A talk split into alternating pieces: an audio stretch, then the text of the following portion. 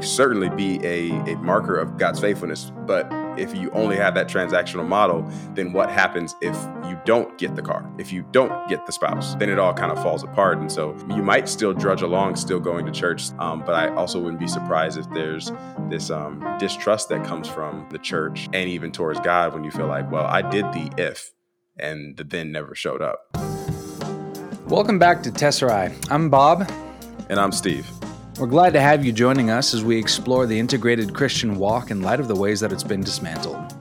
If you find yourself in distinctly Christian environments, it's not difficult to hear about the prosperity gospel, positivity preaching, and a sort of good news gospel.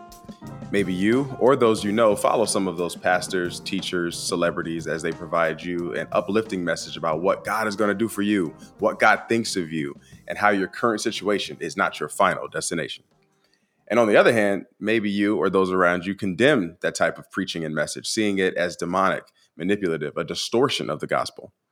In this circle, it's not hard to find detractors who claim to hold onto the gospel proper, like what it truly is, which is Christ dying for the sins of humanity on an old rugged cross and rising again in three days. We will tip our hand here and say that we're far from the former, but it is our desire to examine and understand, not to simply cast judgment. Where does this feel good prosperity gospel come from? Why does it have such an appeal, not only in the US, but in other countries as well? And before jumping on our biblical and theological high horses, what are those condemning prosperity gospel missing? These questions may help us understand a lot socially, but it's ultimately a desire to understand the gospel more fully. So, with that understanding, maybe a question to start us off with is Bob, in your opinion, uh, how would you define the prosperity gospel? In its broadest sense, the prosperity gospel is the message that God wants you to be healthy, to be happy, to be wealthy, to have not just what you need, but to have it in abundance.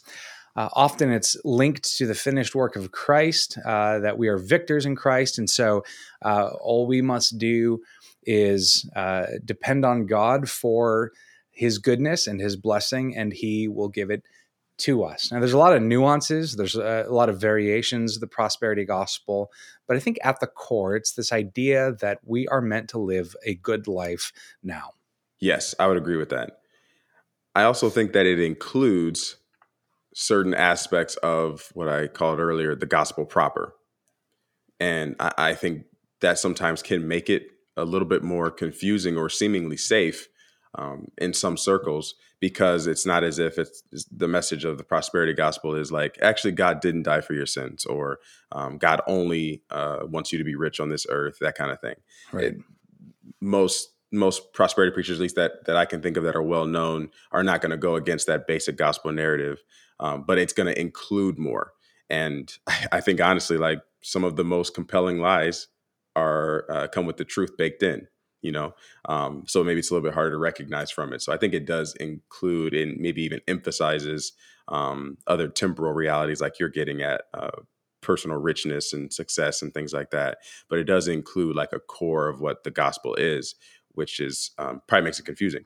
And as a result, I think the prosperity gospel can be understood as extra biblical at best um, and distorting of or even antithetical to the gospel itself.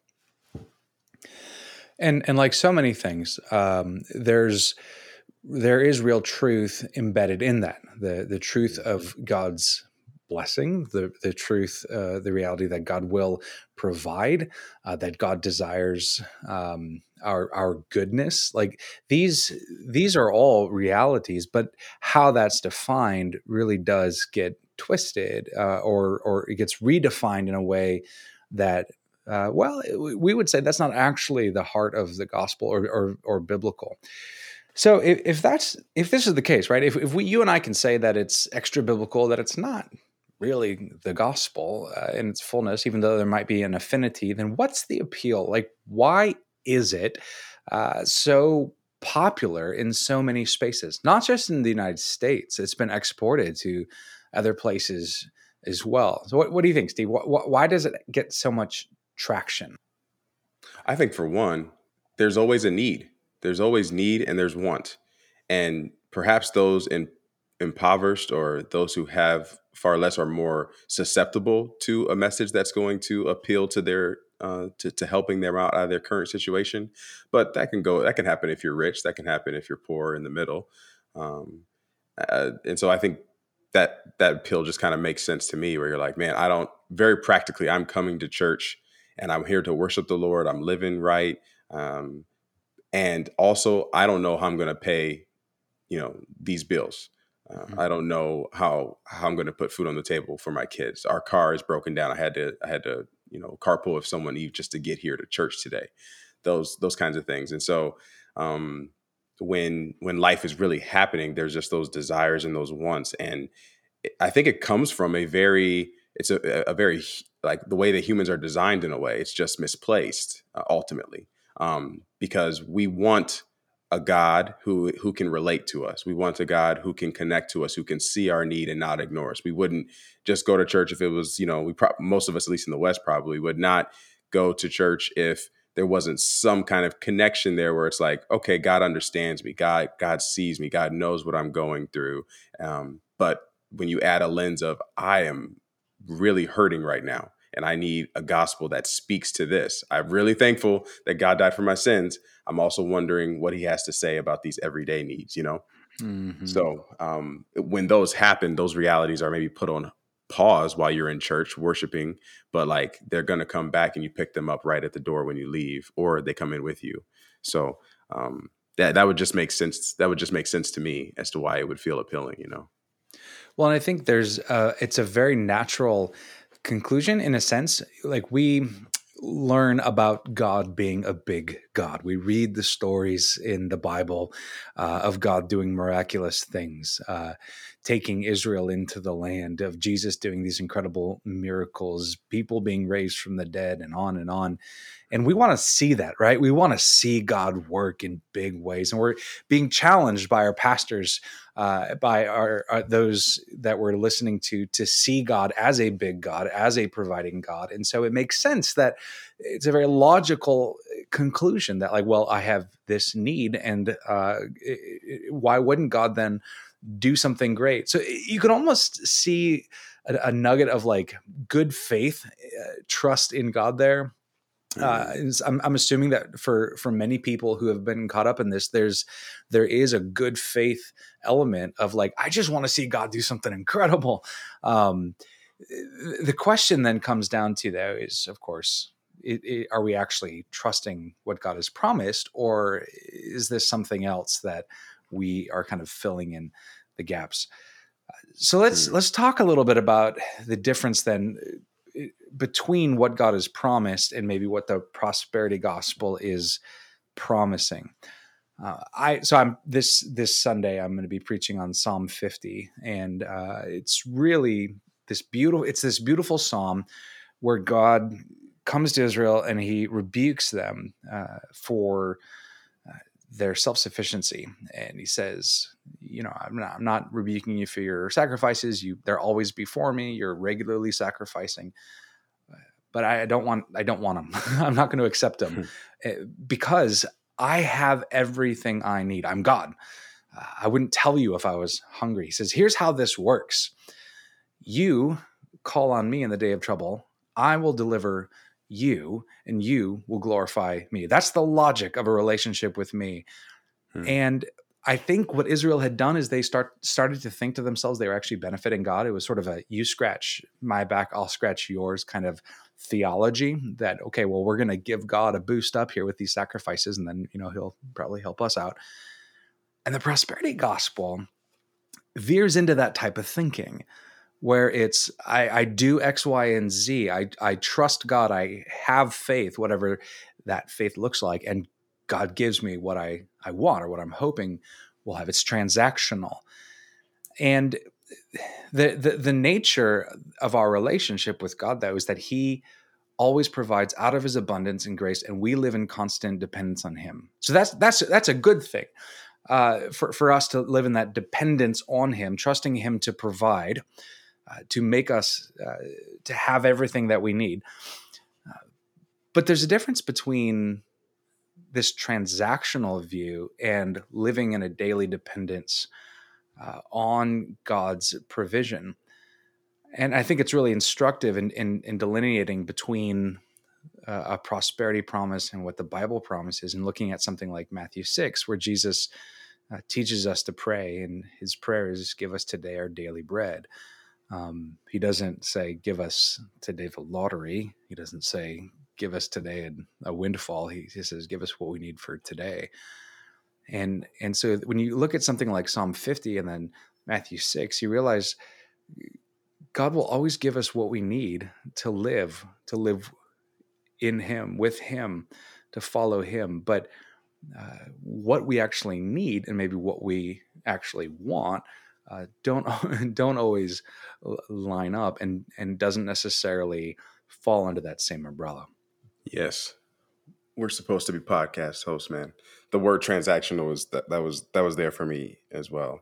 I was thinking that I'm like this this feels very transactional in nature. I don't have a lot to add there, just because I, I think you really covered it. But I think it it is peppered with those types of examples from the Bible. When if and so if a a, perp, a person is uh, coming to church and they are listening and trust their pastor, their successful pastor, their successful preacher to share with them um, and they can give some type of biblical impetus for it, then yeah, the the transactional model sort of seems like it works, you know. Um, and we've heard this from multiple passages, but things like if you give the last of what you have in faith, maybe kind of like the widow did in Mark 12, who gave all that she had despite being impoverished, then God is going to bless you. This if then, uh, where we go through life with that, and maybe maybe we feel that more so in uh, this consumerist society, but I think that what we what is important to remember is a lot of the world takes its cue from how we talk about things in the West as well, and how we kind of do things in the U.S. And so, um, I think there's also an example of that, where where, where that kind of goes, and um, how how we go about actually preaching the Bible. You know, um, so that if then the relationship just it just it falls apart. But again, if you really need that new car, and it's not always just financial either. You know, I, I I've heard you know, God is. I've, I've had somebody prophesy over me when I was in college. Like they asked me, they asked me a few questions like to get to know me, and then they were like, you know, do you uh, are you seeing anybody right now? And I'm like, no. And they're like, that won't be for long. God is getting ready to bless you with your spouse. That was a few years ago, FYI. But um, Still could happen, Steve. It's it, absolutely. I don't know what they what their timeline was, but it sure sounded more immediate. It sounded like when I was still in college. but and so the general idea was, you know, like keep doing what you're doing, like serving in this way, uh, stay faithful, you know, and then God's going to do that. But um, and that could certainly and certainly be a a marker of God God's faithfulness. But if you only have that transactional model, then what happens if you don't get the car? If you don't get the spouse? If it doesn't happen when the, the, right. the, timing that you want then it all kind of falls apart and so you might still drudge along still going to church still still like doing what you're still investing i guess um, but i also wouldn't be surprised if there's this um, distrust that comes from uh, from the church um, and even towards god when you feel like well i did the if and the then never showed up and that's so, so important yeah. because then god becomes a promise breaking god right mm-hmm. when when you put right. promises in God's mouth and he doesn't make good on them then he becomes a promise breaker in your mind and mm-hmm. that's not a good place to be because he's not a promise breaking God he's a promise keeping right. God but mm-hmm. we have to actually be believing the promises that he himself has made yeah so I think I think when in identifying, I could go back and could go back and I'm sure there's more, but it's those two parts uh, that that leave me pushing against so heavily against uh, the prosperity gospel model. The one being the sort of irresponsible, or at least incomplete application of God's word in order to justify a message or a certain way that we're doing things now. We can all fall into that. And then number two, the preying on the most vulnerable of us. Mm-hmm. You know, um, because again, you can have desires and wants and count and want God to like do things for you, but there's just some basic needs of not having enough food on the table, of some very basic needs that a lot of the world actually feels that might be more inclined to hear a gospel that addresses that. And so when it doesn't happen, like it's, it's, it can be shattering. That the preying on the vulnerable is really a really important piece because while I'm doubt, or while I'm sure that there are plenty of wealthy people who believe in the prosperity gospel as sort of a self uh, fulfilling prophecy, I guess. I don't know. Look, I'm rich, so it must have worked. Um, I I, it seems to me that there's a ton of folks living in poverty who are seduced into this because it's their ticket out, hopefully, right. Uh, mm-hmm. uh, and that's unjust because it's it's it's promising, uh, hey, God's going to do this without when when when the individuals who actually have the, the money the resources especially some of these preachers who are getting super rich off these people have mm-hmm. the means to actually alleviate their suffering or their poverty and they're not doing mm-hmm. it they're just mm-hmm. preaching instead i mean that that gets uh, you, you've, you've got some some real problems there yeah it's it's very true and i think the that part about preying again is um someone may end up being disenfranchised with God, leaving the church, being out of that. That is a, a, a, definitely a risk if you feel like oh, I did the if part and then hasn't showed up and I've done this. But I think, especially in the cases of extreme poverty, which the U.S. only feels to a degree, right? So we know poverty to a degree. Uh, you can be very poor and and experience food insecurity here. You cannot have a home here.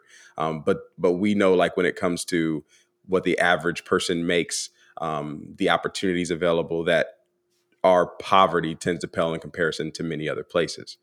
But I think it's still relevant. It's still relevant for for for anyone. Um, but being in those spaces, like the person may not leave, and I think the the closer that someone is on the impoverished scale to poverty, like I think they might actually stay and again, that's part of faithfulness. You don't know when God is going to act. So maybe the, the person preaching to you attaches a timeline, but maybe they don't. They just say, stay faithful. So the longer you go, yes, you're ready to get blessed. You're ready to get out of this hole that, that you are convinced God is going to take you out of. But also the longer that you stay with it, um, the more admirable that is, you know? So it ends up kind of being, I don't know if you remember when we were talking about conspiracy theories on some episode in the past, like it was like, these really don't get debunked or if it gets largely debunked the people who fell for them or even the people who like perpetrated them or started them they don't really like own those often. It's like oh well we spread this bad information but it didn't it, nothing happened. Mm-hmm. so now you have this prosperity thing where I, I would guess i'd be curious as if, if this has ever been tracked. Maybe we should do some homework in that area. But like proponents of and followers of the prosperity gospel following their median income, like from when they first heard it to like whether the grave or when they got out of it, who ends up richer? I have an idea, but it's usually not, it's usually not the laity. And so, um, but I think you just stay with it. And that's kind of seen as just you being faithful in a beautiful part. So it never actually gets taken apart. It never gets dismantled, even though there are so many problems with it. So, kind of nothing happens, but something does happen. The prosperity preachers get richer. Suddenly, a private jet is a more optimal way to share the gospel overseas instead of commercial flights out of nowhere. Um, the tailored suits, the expensive haircuts, the booming savings accounts of the leaders are normal, but again, the congregation kind of looks the same. So it feels, eh, it's predatory, whether it's intentional or not. Well, and I, yeah, absolutely. Absolutely.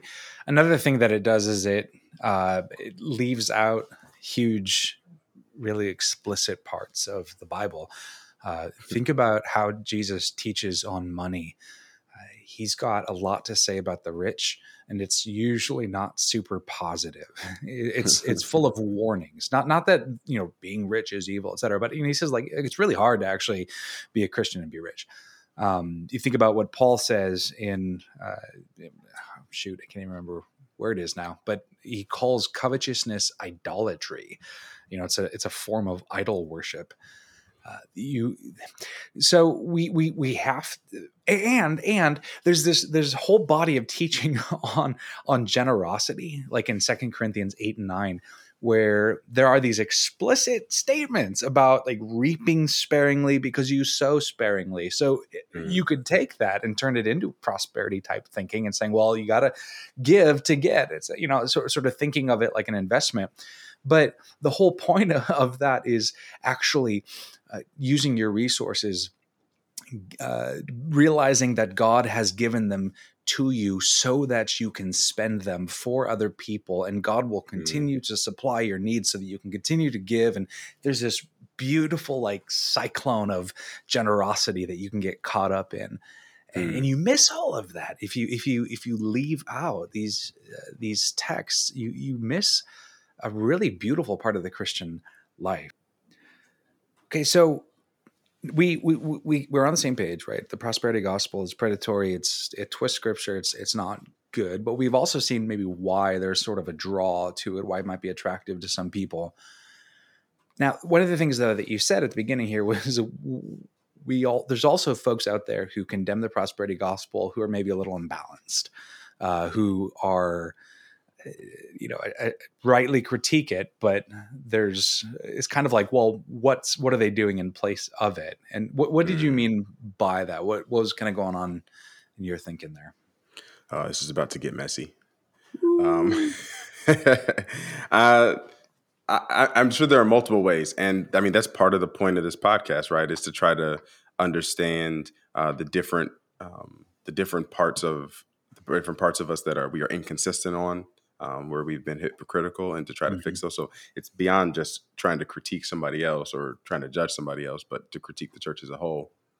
But I think a part of that is this conversation on this ongoing conversation on um, justice, particularly from a racial standpoint, and like the church's level of involvement there and what we should do. And uh, some of the, I'm thinking of one in particular, but there are pastors, even well known pastors and, and church leaders who would condemn.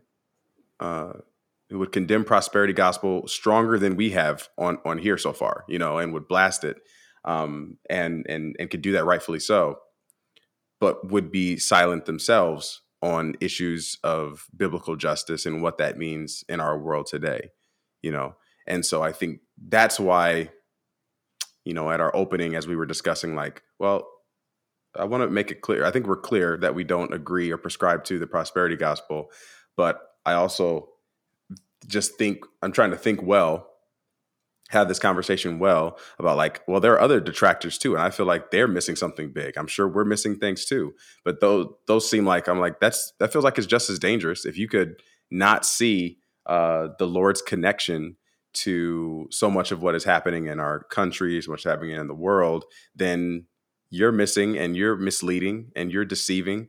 Um, just like someone is, it just isn't as overt as someone who's wearing a white and gold suit and who has hundreds of thousands of followers and is begging for your money on a TV program, you know. Um, but it's still it's it's it's still there. So I think that's why. I also like when we were we were when we were in seminary. Uh, I think we probably both at maybe at different levels. You sort of encounter the the theological fanboys, you know. So maybe you you park your camp um, on one side of an issue you are you you hold this about women in ministry you hold this about um, you know we call those our, the theobros Theo bros. Like, oh man, so my patience has grown thin, grown thinner for for them. But I would say overall, like that that would be part of the condemning. Like, oh, I want to point out these names, like the pretty much the poster child for probably like prosperity preaching, but also like um, positivity preaching, which will I think we'll kind of transition to a little bit, is uh, Joel Osteen. And I'm like, you know, I, I've heard him get shredded for years. I don't prescribe to him. I don't agree with his overall message, you know, so I don't I don't rock with him. But I also haven't seen great orthopraxy from many of those Theo bros, you know, so I'm like I could rock with you with your orthodoxy, but right. I, as we've talked about countless times and usually on the areas of race, I do need the orthopraxy too. So I just yeah, I, I think that's probably why if that's what you were getting at. I think that's why I feel. Yeah, no, absolutely. Well, because this is this dynamic of the gospel like let's make sure that we get the gospel right conceptually theologically in terms of our orthodox formulations which is necessary yeah. work like neither of right. us are denying that but mm-hmm. uh, it's sometimes too often i suppose uh, the work of formulating the gospel accurately uh, takes precedence over living out and applying the implications of the gospel faithfully. And we end up in these situations where it's like well those folks are not pre like they're they're calling that the gospel but it's clearly heresy. Okay great. What how are you helping your people to think well about poverty? How are you modeling that? How are you helping them to understand what god's promises actually look like and and living mm-hmm. in faithfulness in our world and that has to be a there has to be a gritty realism to that kind of teaching it has to actually get into the trenches where people are and if we're not bringing the truth of the gospel to the real uh, lives uh, the real suffering of our people then is, is it really being applied? Right? Are, are we do do we?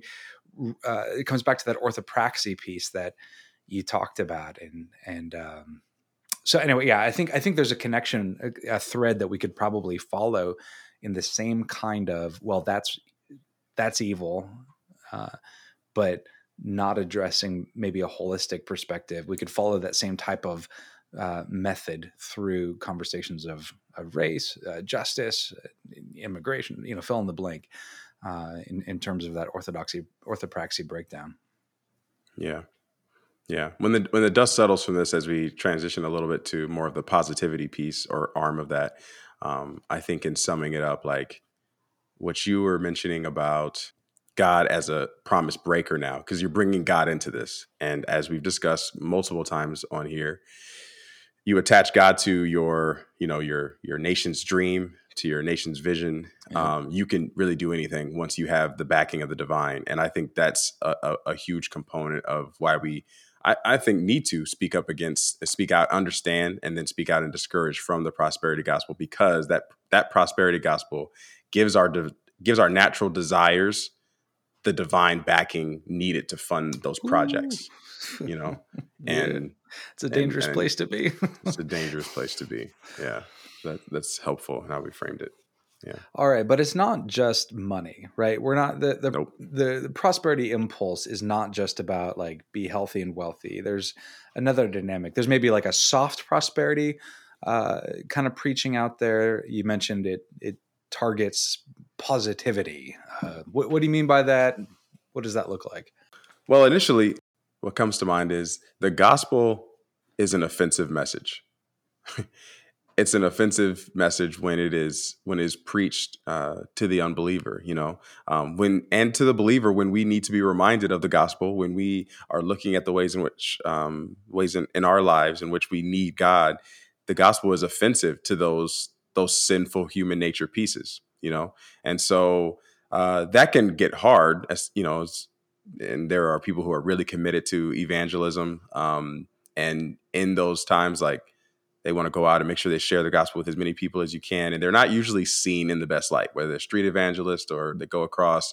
I think sometimes they, they, they, they lack some uh, social awareness. Um, but that aside, preaching the gospel can be hard is my point and I think when you finally have a message, you can package the same Christian message and it's the gospel, meaning good news. And now you can call it good news gospel, sort of, because it's like, do you know that this is who God is? God isn't this legalistic God who, through the church, you were hurt by when you were a kid.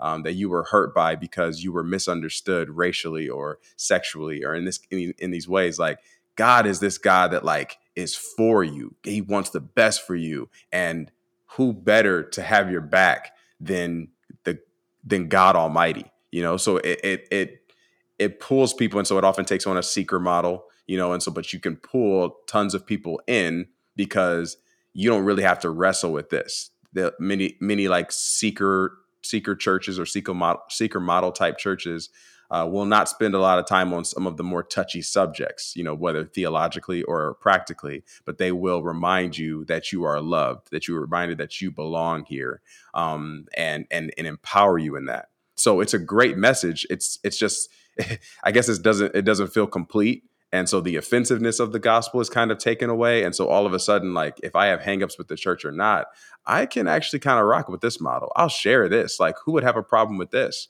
you know so it's easier to share um, and it's easier to accept you know i don't think the the transformation of your life has to be nearly as dynamic if you can give into the idea that god is just for you and um, there's this divine benefactor that's like that's got your back so it's all good you know yeah yeah absolutely and i think the, the, idea of incompleteness i think is a good word uh, it's not it, it's missing parts, bits and pieces. We we are exiles, right? Like we're mm. we are not at home in this world. Uh, and we're definitely not elites. we're exiles, not elites in this world while we follow Jesus. Uh, and and and yet there's this profound tension and maybe this is kind of part of the the problem we are loved more than we could comprehend, can ever comprehend. We hmm. we have this promise, like in Romans 8, that God works all things for our good. I mean, we have quite literally, Ephesians 1, been blessed with every spiritual blessing in the heavenly places. I mean, you, you look at what the Christian has, and we have an embarrassment of riches through mm. Christ. Like we we are victorious, right? I mean, he's mm-hmm. he is Christus victor, and we are his. So you, we we can't downplay those but those riches are meant like when we look at the whole not just part but the whole those riches are experienced through our exile status. We, we are royalty while we are exiles. Hmm. the, the, those blessings are experienced and the goodness that god gives us is experienced through suffering in our groaning. It's interesting. The exile theme and the royalty theme those are both right in first peter the idea of god works all things together for our good and suffering both in romans 8 uh, they're always paired they're, they're paired together the christian life is one of glory and suffering mingled together and that's what makes it so amazing hmm. and so if we strip away the bits that feel unappealing to us because they're hard we actually we actually flatten God's glory and the glory of our salvation. So that's, I think, because I'm I'm trying to un, un, un, untangle this idea. Like, well, positivity, like what you've described, obviously isn't great, but there is so much goodness. like there there right, is so right. much positive in the gospel. But I yeah. think I think the idea of uh, it's incomplete when we just take the one and leave out the other. Pastor Bob has joined the chat. I love it. Uh, um, yeah, I mean, there there are a couple of things there. You're right. It's there there there are positives here. Again, to really feel the the piece uh, around us having a death sentence, as Paul likens it to in Second Corinthians. this is a this is bad. Things are bad. You're out. There's nothing else to hope in. Put your hope in God because He's the only one who can save you.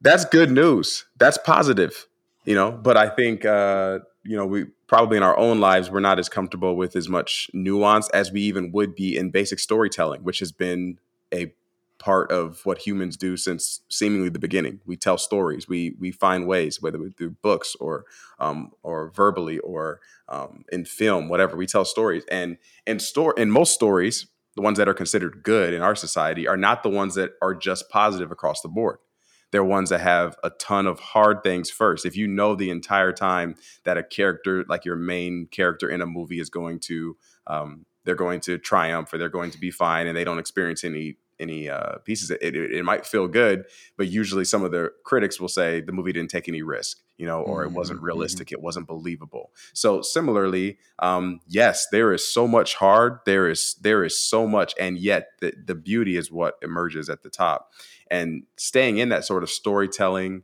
uh, or kind of like a movie or a play or a book thinking through um, the last time I talked about this, I think was on our leadership episode at the end of season one, was the the story and the character the characters have already been cast.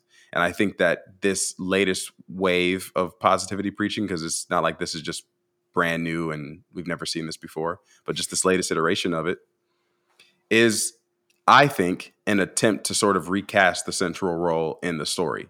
Mm. Um, and so we're trying to say, you know, uh, like I think David and Goliath is a super popular one, right? Is to be like, you may not, you, you, you know, somebody will tell you the story, retort, you know, using masterful rhetoric maybe, and they'll tell you about David, and they'll tell you about Goliath, they'll tell you about like the the biggest, the first time that we had like a real underdog. This is the big story, and then after telling you the story, they'll they'll now it's time to go into application phase. And that is some of y'all have some Goliaths in your life.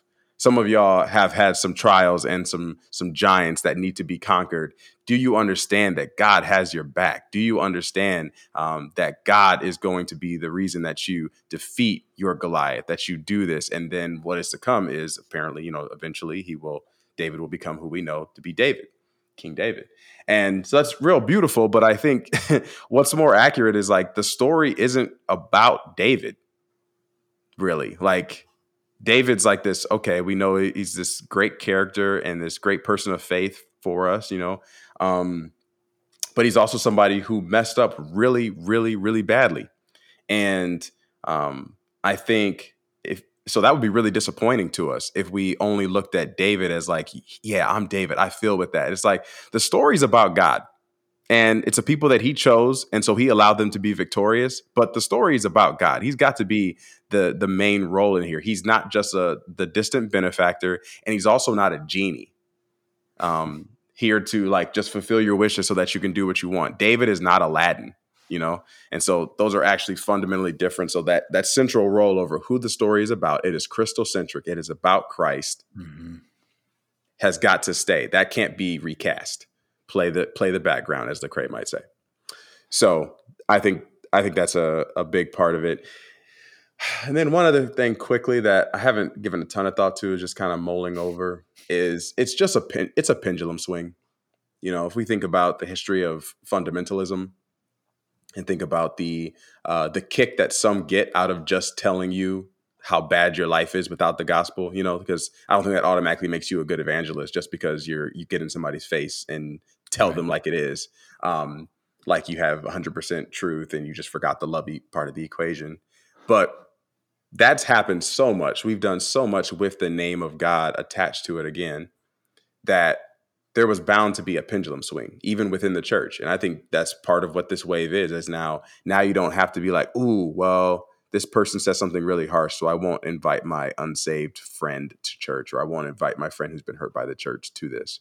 But now you can share a video, a three or four minute clip of a preacher who is, they are dressed to the nines or they're dressed really like culturally appropriate, you know, to appeal to a younger audience, maybe.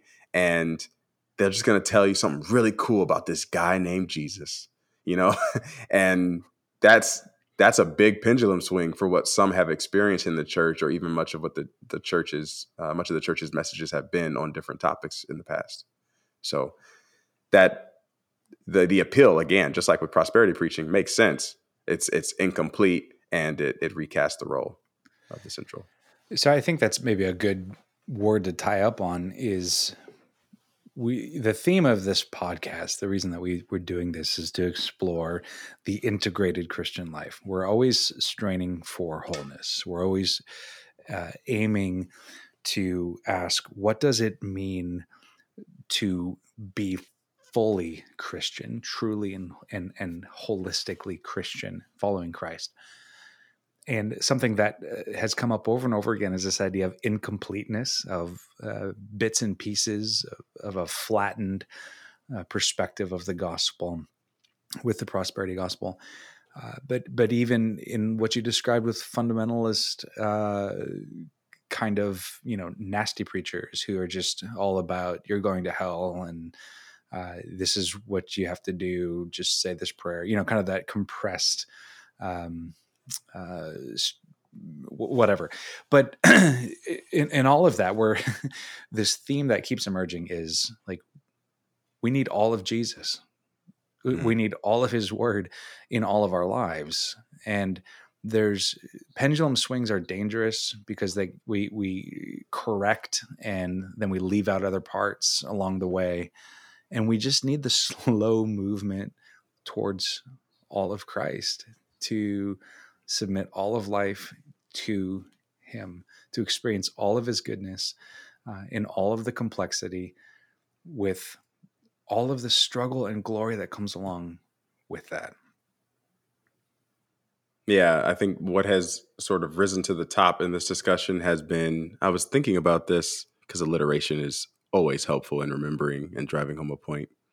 But I was thinking like Christian leaders should ask themselves, but I also think I actually think church members, uh, lady ought, ought to ask ourselves: Are we praying or preying? You know, are we praying for those harsh social realities that many of us and others are going through to different degrees, asking God to intervene and even being willing to be called to action ourselves? Or are we preying on the hopes, fears, dreams of those less fortunate or who have had harsh experiences and we use their um, their efforts to follow us or whatever, we make their giving the bedrock of an empire. Like every discussion, this one could go on and on, um, but that feels like a, a, natural stopping point for us. So we'll probably come back to these some of these conversations and and try to explore more. But thank you guys so much for joining us. Yeah, it's been a great conversation. We'd love to keep it going. Uh, you can find us on social media at Tesserae Podcast, and we are now on Instagram. We have finally arrived. Uh, Join the Cool Kids Club. Absolutely. So you can see just pictures. in time for TikTok. You. oh no.